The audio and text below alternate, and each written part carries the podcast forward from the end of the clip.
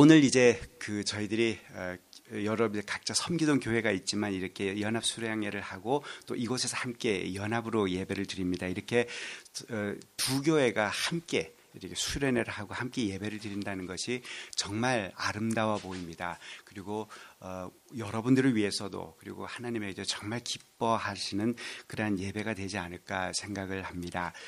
음, 이제 오늘 저희들이 어, 함께 나눌 그리고 읽어주신 이 본문은 어, 이제 누가복음 10장에 나와 있는 아주 유명한 이야기죠. 마리아와 마르다 이야기. 어, 그 다른 복음서에도 나와 있고 우리들에게 교회 생활하면서 늘 이제 화두가 되는 이야기이고 그리고 정직하게 말하면 우리의 그 신앙생활하면서 끊임없이 우리에게 딜레마가 되고 있는 우리의 고민을 그대로 드러내주는 이야기입니다. 어, 그 저도 목회를 하는 한 사람으로 솔직히 마음속에 솔직하게 마음속에 그냥 아무것도 안 하고 아무것도 안 하고 책만 읽고 성경만 읽고 기도하고 그리고 또 준비해서 설교만 할 수 있으면 좋겠습니다. 그런데 그게 안 돼요. 그죠? 어, 그리고 솔직히 말하면 그런 바람은 저의 아주 철저한 이기적인 욕심이죠. 욕심이죠. 그리고 제가 만약 그러고 있으면은 얼마나 한심하겠습니까? 그죠? 근데 그래도 하여튼 설교나 이런 데 이제 집중을 더 하고 싶은데 늘 시간이 쫓깁니다. 뭐가 그렇게 많은지 뭐 그렇다고 해서 뭘 안 하고 내가 가만히 앉아 있는 게 아니라 그렇게 뭐가 분주합니다. 하루도 눈 뜨면은 뭐 어 이제 그렇게 일이 있고 저 칼렌다 이제 그 다이어리라 그러죠. 이제 이렇게 핸드폰 같은 데다 제가 일정들을 보는데 그냥 그 한 달 앞에 게 그냥 빽빽하게 뭐가 차 있어요. 어, 그래서 늘 그렇게 그냥 바쁘고 쫓기고 그렇습니다. 그러다 보니까 제 마음속에 한편에는 항상 좀 조용하게 그리고 묵상하고 저 자신도 돌아보고 또 하나님만 바라보면서 조용하게 내려놓고 기도하고 그리고 이제 그런 마음 속에서 평온한 마음 속에서 설교도 준비하고 하면 좋겠는데 한 번도 그래 보질 못한 것 같습니다. 어, 이런 고민은 제가 교회 생활을 하면서 내내 있었습니다. 다시 말하면 목회할 때뿐 아니라 이제 교회를 나가면서 어, 그리고 이제 신학교 다닐 때 그럴 때도 늘 있었습니다. 고등학교 다닐 때는 이제 늘 이제 예배 가고 뭐 저 청년부 그러니까 학생부 집회 가는 게 그 공부에 이제 시간을 이렇게 빼내야 되는 것 같은 느낌이 들어서 부담을 항상 줬던 것도 기억을 합니다. 제가 그 시간 효율성이 없이 살아서 그런지도 모르겠고요. 신학교 다닐 때는 이제는 가면 이제는 학 그 이제 학교 공부하고 이렇게 늘 교회 일하고 이렇게 배분했는데 이제는 내 삶이 이쪽으로 가는가 싶었었는데 가서 보니 그게 아니더라고요. 공부하는 시간은 공부하는 시간대로 여전히 필요하고 교회 일은 교회 일대로 더 본격적으로 해야 되고 에, 그리고 이제 제가 군대를 갔다 와서 이제 그 신학 공부에 좀 빠졌고 그리고 이제 정말 열심히 했었습니다. 열심히 했었고 그러다 보니까 항상 시간이 모자르죠. 시간이 모자르고 그러다가 이제 욕심도 생기고 하니까 어떤 때는 아주 중요한 시험이 있을 때 그리고 이제 그 뭐 저희는 신학교에 장학금이 그렇게 많지 않았어요. 그러니까 몇 사람이서 그 장학금을 노리고 성적을 막 올릴 때 그럴 때 꼭 교회에서 무슨 큰 일이 벌어져요. 그러면 어떻게 안 가요? 그죠? 어떻게 안 가요? 이제 또 가야 되죠. 그늘 그랬습니다. 근데 제가 독일에 오면서 독일에 오면 저는 이제 사실 처음에는 이제 공부를 위해서 유학을 위해서 왔고 저희 사실 한국에서 올 형편이 아니었습니다. 그래서 부모님을 설득을 할 때 내가 3년 만에 마치고 올게요. 근데 마음속으로 3년을 어떻게 맞춰요? 그래서 5년. 그러니까 그 아니면은 못 왔어요, 제가. 못 왔습니다. 그래서 하여튼 와서 공부만 하다 가겠다. 그렇게 생각하고 왔습니다. 그래서 처음엔 아예 그 애들하고 집사람도 두고 저 혼자 왔어요. 그리고 진짜 죽을 듯이 공부했어요. 그랬었는데 여기 와서 봤더니 여기 와서 봤더니 이게 상황이 또 똑같은 상황이 벌어집니다.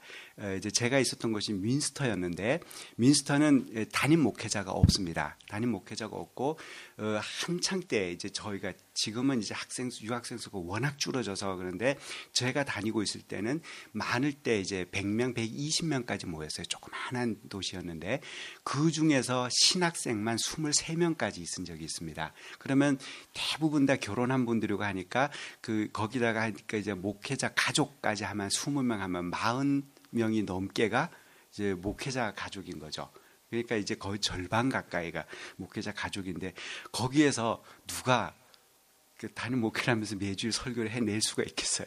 그러니까 처음부터 이제 그 공동 목회 형태로 가기로 했고 그리고 자원하는 사람들이 목회자끼리 의논을 해가지고 이제 1년씩 1년씩 이제 공동 목회를 이제 담당을 해서 가는데 어 이제 좋았던 부분도 많았고 제가 좋았던 몇 가지는 이제 한국에서는 교단의 벅이 워낙 높아가지고 그 제가 이제 그 뭐 어차피 한 저희 교단 안에서 교회도 워낙 많고 모임도 많고 이러기 때문에 이제 다른 교단 목회자들 만날 경우가 정말 없었습니다.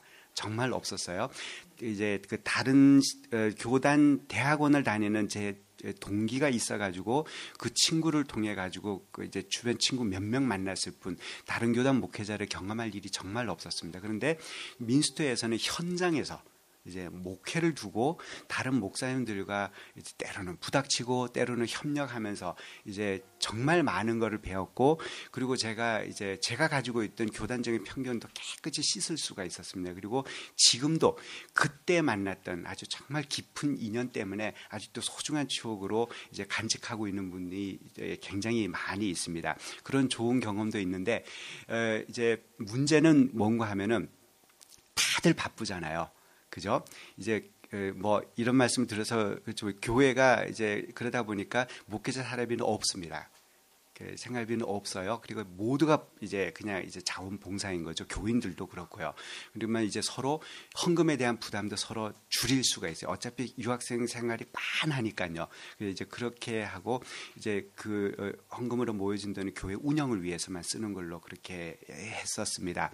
그러니까 이게 이제 다들 시간이 그러니까 정말 시간 싸움이고 다들 경제적으로 이제 어려운 여건 속에서 한 하루라도 더 땡겨가지고 돌아가야 될 입장으로 있다 보니 거의 전투하듯이 다들 살아가고 있는데 그래도 이제 그 이제 신앙생활을 해야 되기 때문에 교회를 이루다 보니까 정말 좀 각박한 데도 많이 있었습니다. 그래서 제가 한때는 생각하기 이 유학 생활은 유배 생활이다고까지 이야기를 했습니다. 왜냐하면은 내가 여기를 뿌리내야 될 삶이라고 생각하지 않고 모든 중요한 것들은 다 돌아가서 하는 걸로 하고 여기서는 그냥 한 가지만 이유만을 위해서 하니까 저희 애들도 그래서 아주 미치려고 했었습니다. 그, 그, 우리는 그냥 제 일 때문에 가는데 애들은 이제 이게 모든 무게중심 그쪽에다 놓고 현실이 없이 지나니까 정말 힘들어 하죠. 아주 그렇게 이제 살아갔는데 그러다 보니까 이 공동 목회를 담당하는 게 이게 간단치가 않습니다. 신학생은 스물 몇 명이지만 이제 하겠다고 나서는 분들이 없는 거죠. 근데 오자마자 어떻게 이제 하여튼 그 저도 안 그러려고 했는데 그리고 매해마다 내가 이걸 해야 말아 진짜 고민을 많이 했는데 하여튼 오자마자 발을 들여놓게 돼가지고 결국 제가 민수도를 떠날 때까지 떠날 때까지 이제 공동 목회를 이제 몸을 담고 했었습니다. 어떤 때는 이제 그 같이 안 하는 분들이 야속해가지고 하고 있는 네 명이서 하여튼 몇 년을 끌었는데 우리는 이제 특공대다고까지 이야기를 했었습니다. 이제 그랬었는데 그 마음 같아서는 조금씩 나누면은 어차피 이제 교인들도 그걸 다 이해하고 될 것 같은데 그게 아닌 거예요. 그리고 하지 못하는 그분들 사정 개인적으로 보면 다 이해를 하죠. 그리고 저도 마찬가지인데 그러니까 저희 집사람 어떤 때는 하도 답답하니까 다른 사람들은 다 하는데 왜 당신은 못하냐고까지 이야기를 할 때가 있어요. 그런데 결국 제 결정을 받아주죠.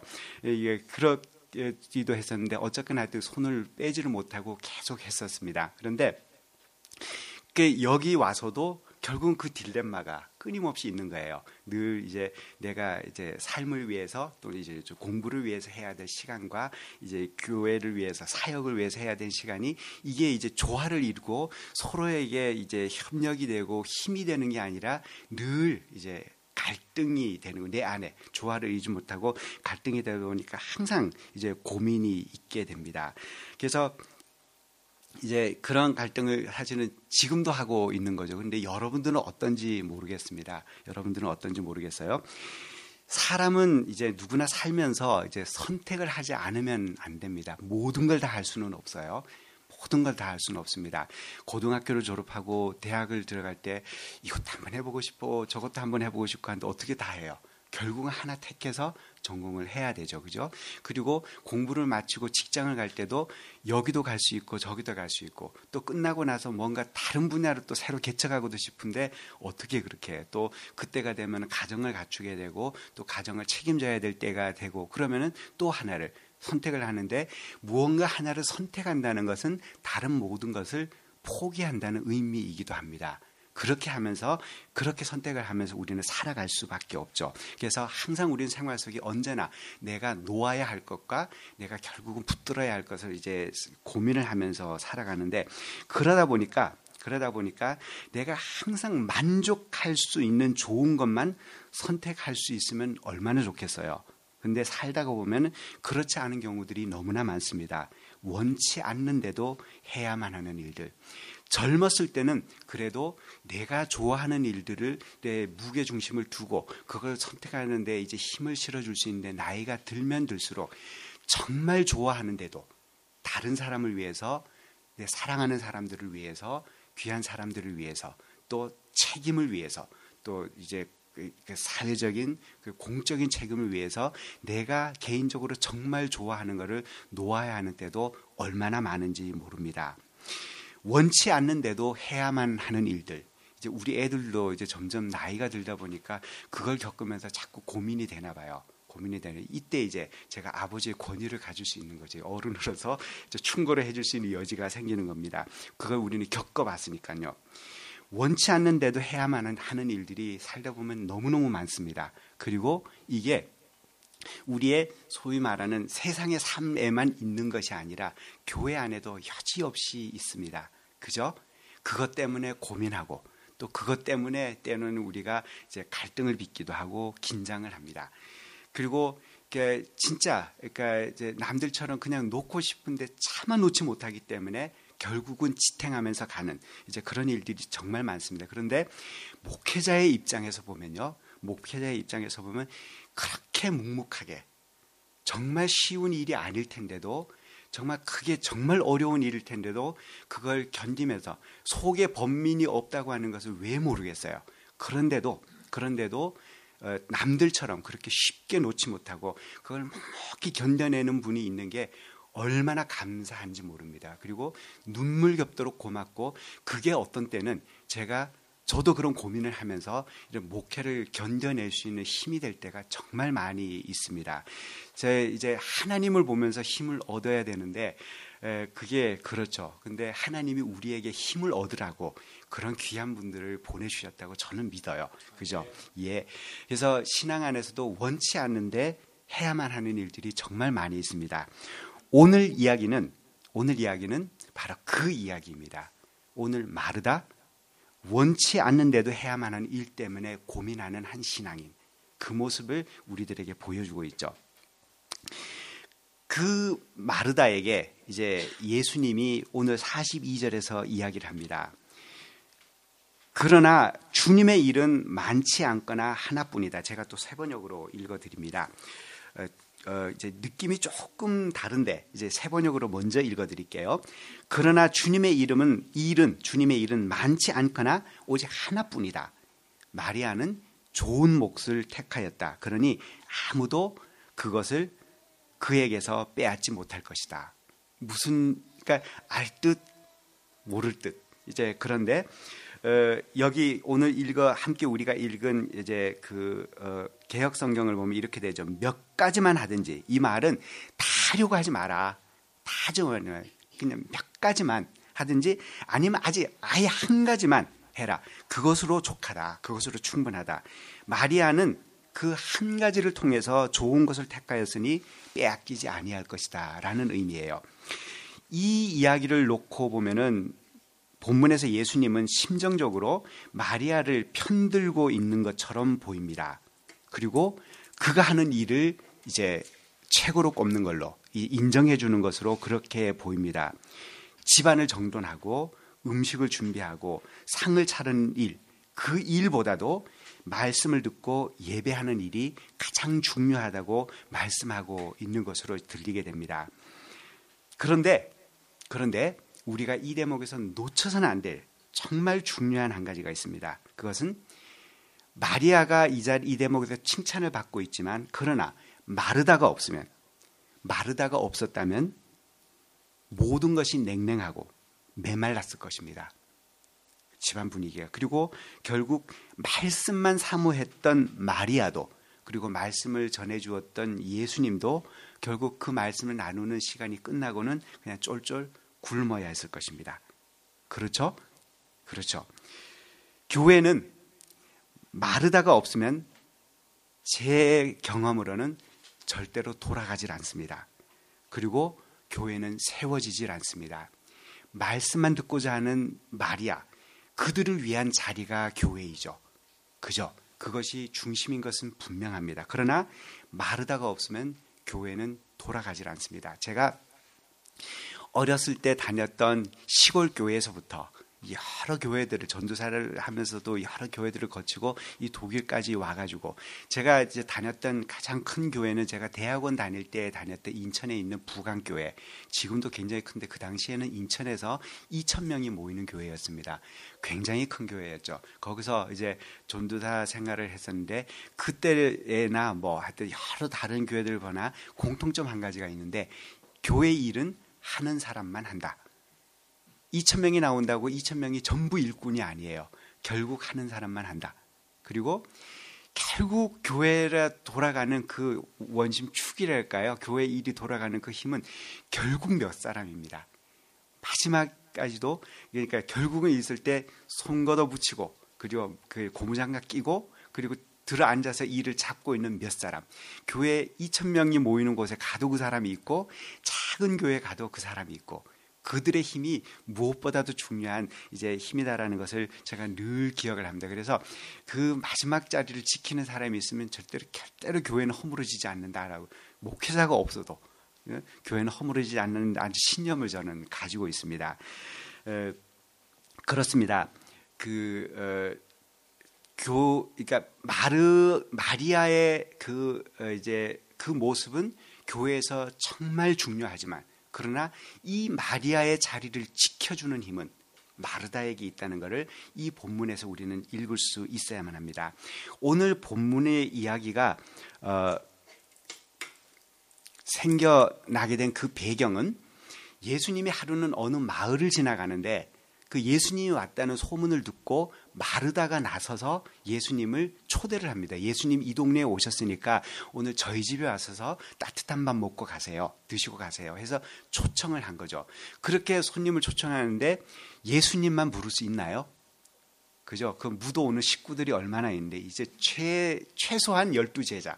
근데 예수님 주변에 열두 제자만 있었던 것은 아닙니다. 어쩌면은 수십 명이 왔어야 될 가능성이 있습니다. 그 엄청난 처음에는 예수님만 생각하고 초대를 했는데 이거 얘기를 하다 보니 일이 점점 더 커지는 거예요. 걔놓으니까 이거를 책임을 누가 져요? 마르다가 져야죠. 자기가 저지르니까. 그래서 들어와 가지고는 집이 팔칵 뒤집힙니다. 그 많은 손님을 와서 하려니 청소도 해야 되고 뭐 해야 될 게 얼마 장도 봐야 되고 뭐 다듬어야 되고 끓여야 되고 씻어야 되고 닦아야 되고 한도 끝도 없을 것입니다. 그래서 이리 뛰고 저리 뛰고 난리가 났는데 그에게 동생 하나가 있었습니다. 마리아. 그런데 이 마리아는 그러니까 예수님이 딱 들어오고 나니까 그 발끝에 앉아가지고 끊임없이 예수님을 독차지하고서는 예수님과 이야기를 나눕니다. 얼마나 좋은 기회예요.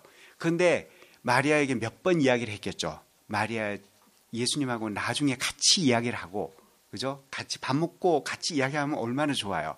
그, 그 귀한 말씀도 같이 나누고 그 예수님도 그렇지 왜 마리아하고만 그렇게 그 좋은 말씀을 주셔요. 그냥 이따 같이 언니 도와주라고 그러고 다 같이 먹고 앉아 먹고 나서 포도주도 마시면서 그러면서 함께 나누면 얼마나 좋아요. 그런데 마리아하고만 얘기를 계속 나니까 이게 이제 그러니까 이제 일이 과중이 되고 스트레스가 쌓이니까 짜증이 납니다.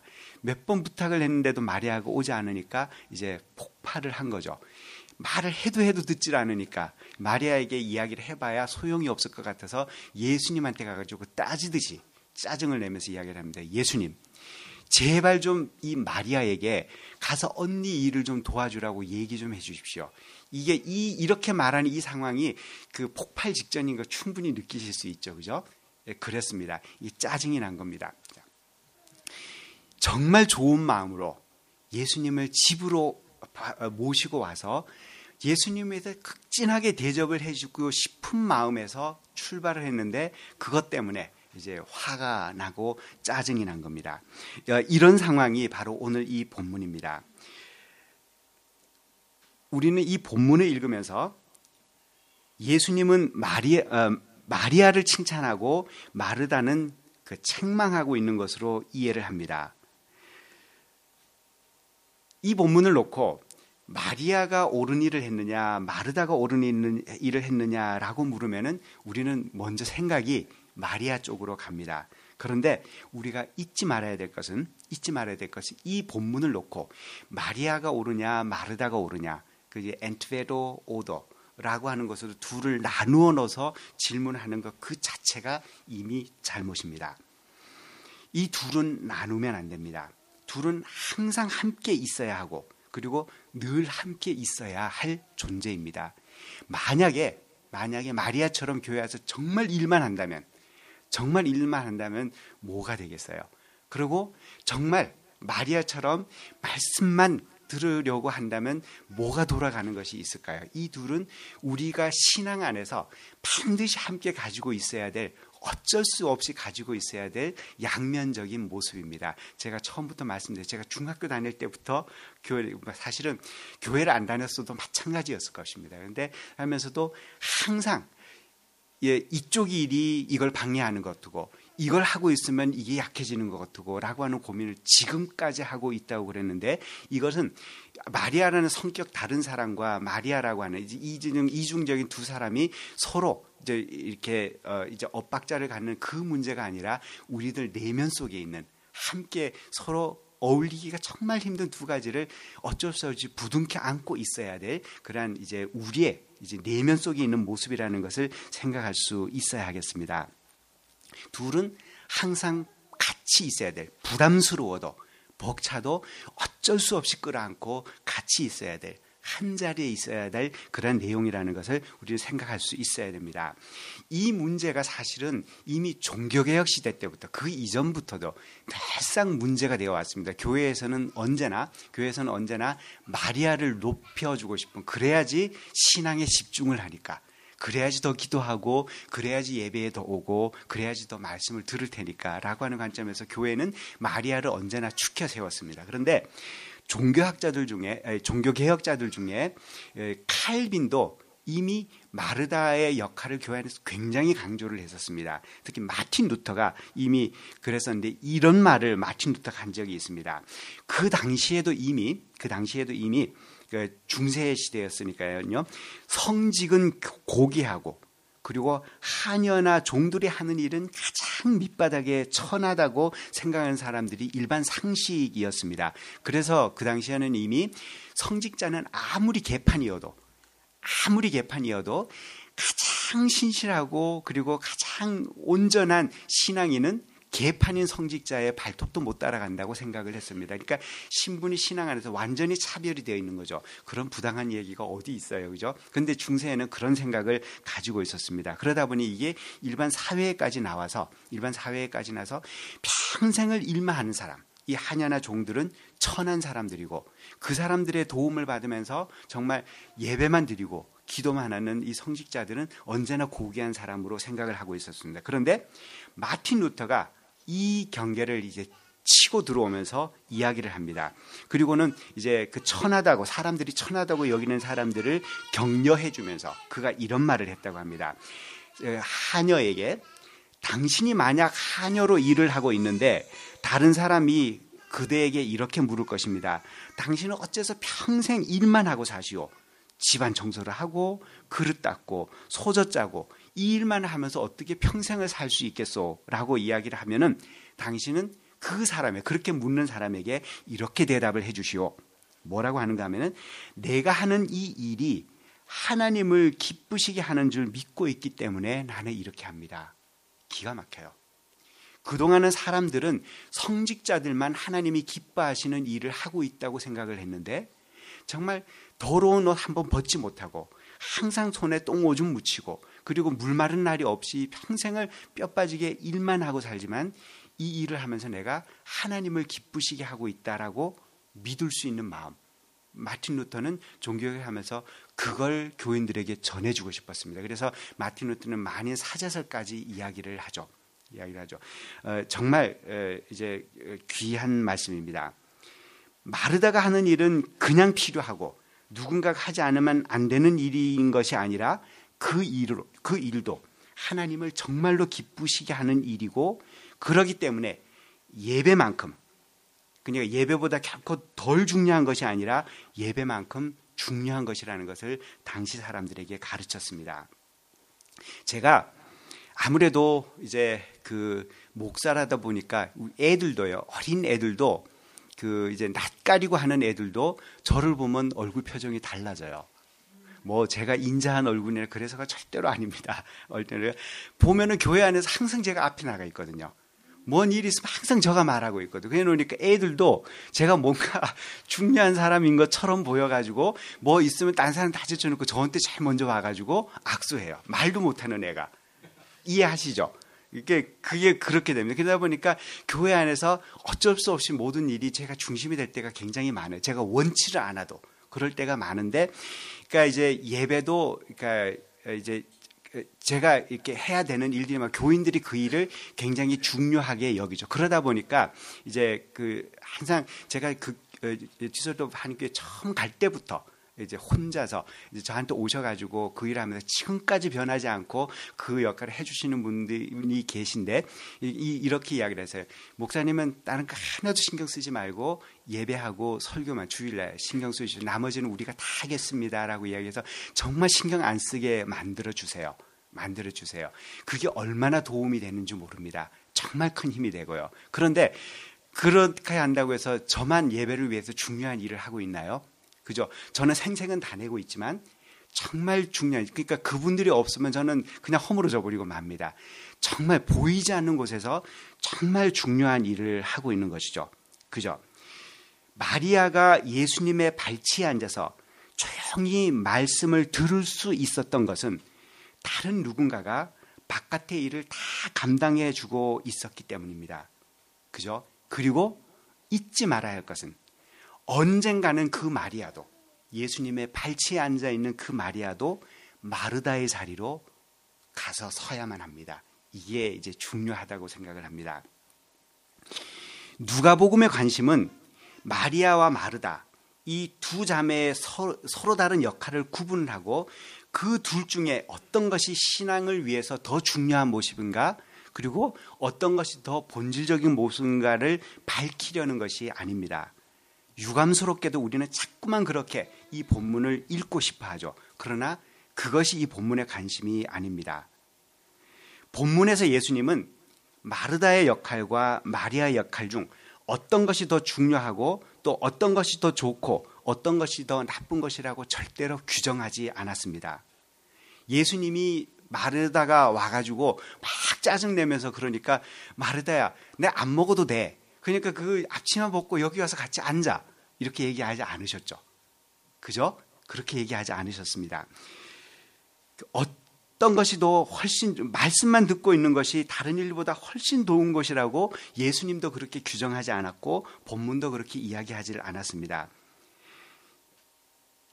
그런 차원에서 제가 이 본문을 놓고 질문을 한번 해보겠습니다. 자, 이 본문 이야기에서 어떤 이제 그 예수님 말고 중심이 되는 인물이 두 자매 중에 누구일까요? 두 자매 중에 주인공이 누구일까요?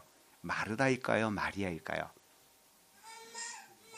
물리적으로만 생각해도 마르다입니다. 왜냐하면 이 본문에서 마리아는 조역이에요. 단 한 번 대사가 없습니다. 그냥 예수님 발치에 앉아서 가만히 앉아만 있으면 돼요. 그래서 이걸 연극으로 꾸민다면은 가장 연극 못하는 사람, 연기를 가장 못하는 사람 마리아 시키면 됩니다. 왜냐 아무것도 할 수가 없이 말 한마디 할 거 없이 눈만 멀끔멀끔 뜨고 예수님 바라보고 앉아만 있으면 돼요. 이 본문에서 이야기에서 주인공은 중심 인물은 두말할 것도 없이 마르다입니다. 예수님은 단 한 번도 마르다를 마리아의 자리로 넘어오라고 부르지도 않았습니다. 그리고 다음부터는 너가 하는 그 일은 좋은 몫이 아니니까 마리아의 자리, 마리아가 하는 일처럼 그렇게 하라고 가르치지도 않았습니다. 예수님은 결코 마르다의 역할을 마르다가 감당하고 있는 그 일을 부정하지 않았다고 하는 것, 그가 잘못된 자리에 있다고 책망하지 않았다는 것을 이 본문에서 우리는 놓치지 말아야 합니다. 제가 믿기로 제가 믿기로 본문에서 예수님은 오히려 오히려 그러고 있는 마르다를 격려해주고 그가 그냥 그 상태에서 주저앉지 않도록 일깨워주고 용기를 주려 하고 있다고 하는 것을 우리는 보아야 합니다. 마르다와 마리아 두 사람 중에 자, 두 번째 질문입니다. 마리아와 마르다 두 사람 중에 누가 더 큰 사람일까요? 뭐 이렇게 이야기하면 또 그러니까 믿음 면에서 누가 더 큰 사람일까요? 예. 저는 마르다라고 생각합니다. 다만 다만 그는 마리아와 같은 사람을 품어줘야만 하는 위치에서 그가 원망을 하고 있는 것입니다. 어떤 그 신앙 그 이제 진로의 방향으로 보면 마 마리아처럼 그러니까 어 그러니까 마르다처럼 있던 사람이 마리아처럼 변해가야 하는 것이 아니라 마리아처럼 있던 사람이 마르다처럼 변해가야 한다고 하는 것. 이것이 우리가 생각해야 될 굉장히 중요한 부분이라고 생각을 합니다. 마리아, 말씀만 듣는 일, 자기 혼자라면 아무 상관이 없습니다. 그것이 좋다는 것을, 그것이 귀하다는 것을 마리아도 알고 마르다도 다 압니다. 근데 마리아는 자기가 좋다고 하는 귀하다고 생각하는 것을 그냥 틀어지고 그냥 주저앉을 수 있는 사람이었습니다. 그러나 마리아는 차마 그러지 못합니다. 그게 좋은 줄 알면서도 그는 나가서 이 전체 자리를 지켜내야 되기 때문에 예수 그리스도를 초청한 이 책임을 혼자 짊어져야 하기 때문에 얼마져야 하기 때문에 스트레스를 받아가면서도 그리고 그 좋은 시간을 다른 사람에게 마리아에게 양보해 가면서까지도 그 모든 일들을 감당을 해내야 했던 것이 마르다입니다. 마리아는 자기 좋아하는 일만 붙들고 그것을 담고 있으면 되지만 마르다는 마리아와 같은 사람이 좋아하는 일을 지켜낼 수 있도록 그 모, 자기가 좋아하는 것을 양보해 가면서도 그 모든 자리를 지켜내야 하는 사람이었기 때문에 품어줘야 하는 사람이었기 때문에 마르다는 오히려 훨씬 큰 사람이었습니다. 정말 큰 영성, 정말 큰 영성, 큰 믿음은 마르다의 위치에서 마리아를 용납할 수 있는 것이 아닐까 생각을 합니다. 마르다, 그는 자기만을 생각하며 그렇게 가만히 앉아 있을 수가 없었고 그리고 자기만을 생각할 수 없는 위치에 있었습니다. 그러다 보니 그 많은 일들이 짊어지고 헐떡거려 했죠. 그런데 문제는 마르다가 그런 자신을 원망하고 있다는 것입니다. 마리아가 그러고 있는 것을 참지를 못하였던 것입니다. 마르다에게 없었던 것은 그가 하고 있던 일을 떨쳐내고 마리아의 자리로 와야 하는 것이 아니라 예수님이 기다리고 있는 것은 그가 그의 자리에서 마리아를 용납해 주기를 바라는 것이었다고 하는 것. 그것이 바로 예수님의 마음이라고 생각을 합니다. 한국 교회, 그러니까 온 본문에서도 마르, 마르다야 마르다야 너는 너무 많은 일로 염려하며 들떠 있다 라고 이야기를 하죠. 이 문제를 우리는 깊이 들어볼 수 있어야 하겠습니다. 한국 교회는 오랫동안 너무나 마리아들만 양산을 해왔습니다. 무슨 얘기인지 이해하시겠죠? 마리아는 마르다와 같은 헌신의 토대 위에서만 서 있을 수 있습니다. 결코 마리아는 교회 안에서 신앙 안에서 자립을 하지 못합니다. 그를 위해서 품어주는 사람, 그의 자리를 지켜주는 사람이 있어야만 합니다. 그것은 희생의 자리이죠. 희생의 자리입니다. 그러나 우리는 교회에서 너무나도 마리아만을 강조해 왔는지도 모릅니다. 그러나 마리아처럼 시작을 했다면 결국 우리들은 마르다에게로 가야 합니다. 이 얘기는 교회에 와서 맨날 설거지만 하라는 이야기 절대로 아닙니다. 신앙생활은 결국은 내가 은혜를 받고 내가 변하고 내가 구원을 받는 것으로 시작을 하지만 여기에 머물러 있어서는 아니 된다고 하는 것입니다. 그 다음 그렇게 큰 은총을 받고 있게 되면 이제는 다른 사람이 와서 마리다, 마리아의 자리에 서서 말씀을 듣고 은혜를 입고 그리고 변화를 받고 그리고 구원의 은총을 깊이 깨달을 수 있도록 그의 자리를 지켜줄 수 있어야 한다고 하는 것을 알려주고 있죠.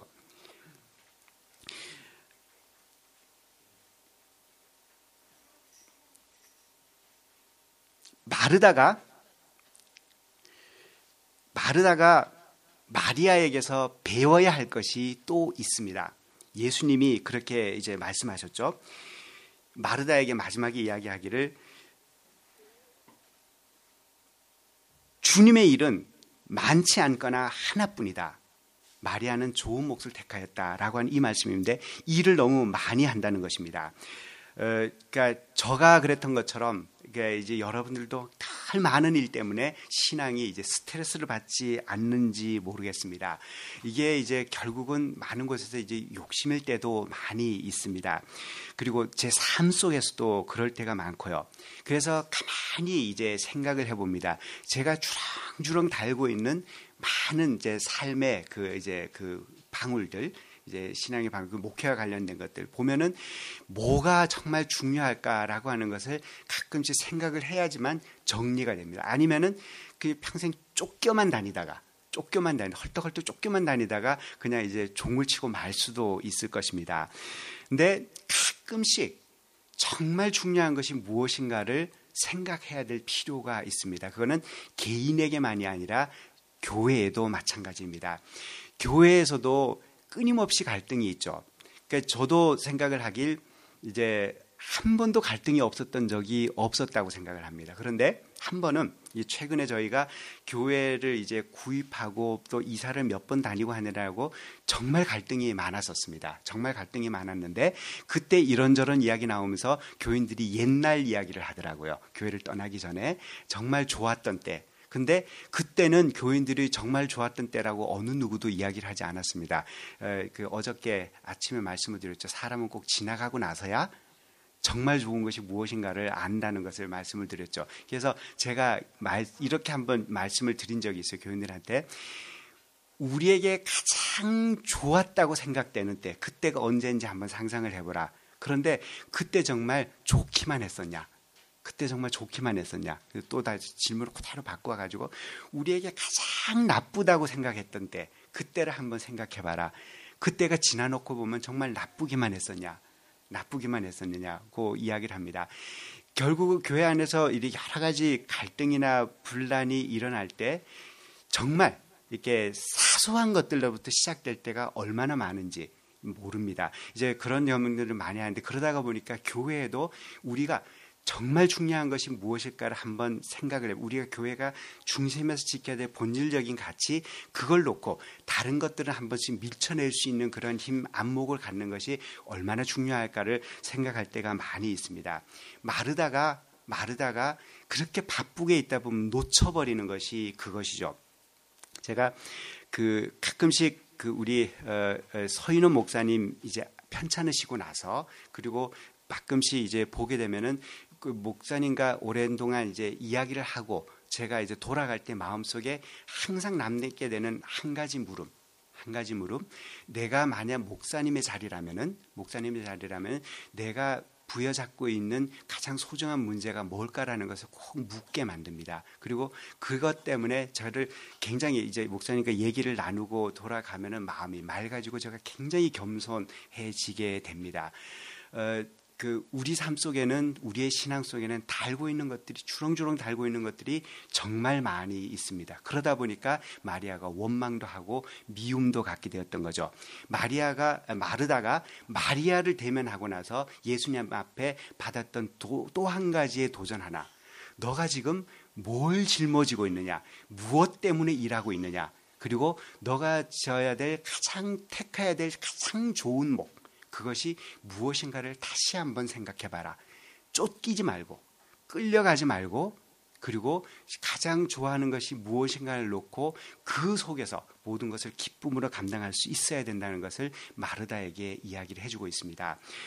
에, 오늘도 교회들이 여러 가지 활동으로 분주합니다. 사실 해야 될 일이 얼마나 많은지도 모릅니다. 그러나 우리가 물어야 하는 것은 교회가 얼마나 많은 일을 하는가, 얼마나 많은 선한 활동을 하고 얼마나 많은 이들을 돕고 있는가라는 것, 그것이 아니라 그 모든 일들이 정말로 그리스도의 마음을 담고 하고 있는가라는 것입니다. 이제 그것을 늘 생각하면서 우리를 돌아볼 수 있는 있었으면 좋겠습니다. 마리아와 마르다 이거는 두의 서로 선택할 수밖에 없는 양자택일의 한 가능성이 아니라 평생을 신앙생활하면서 우리가 번민하고 움켜쥐고 늘 이제 저울질을 하면서 갈등해야 되는 우리의 운명인지도 모릅니다. 그 속에서 이제 우리가 늘 바른 길을 택해 갈 수 있는 저와 여러분이 되기를 간절히 바라면서 이 말씀을 드립니다.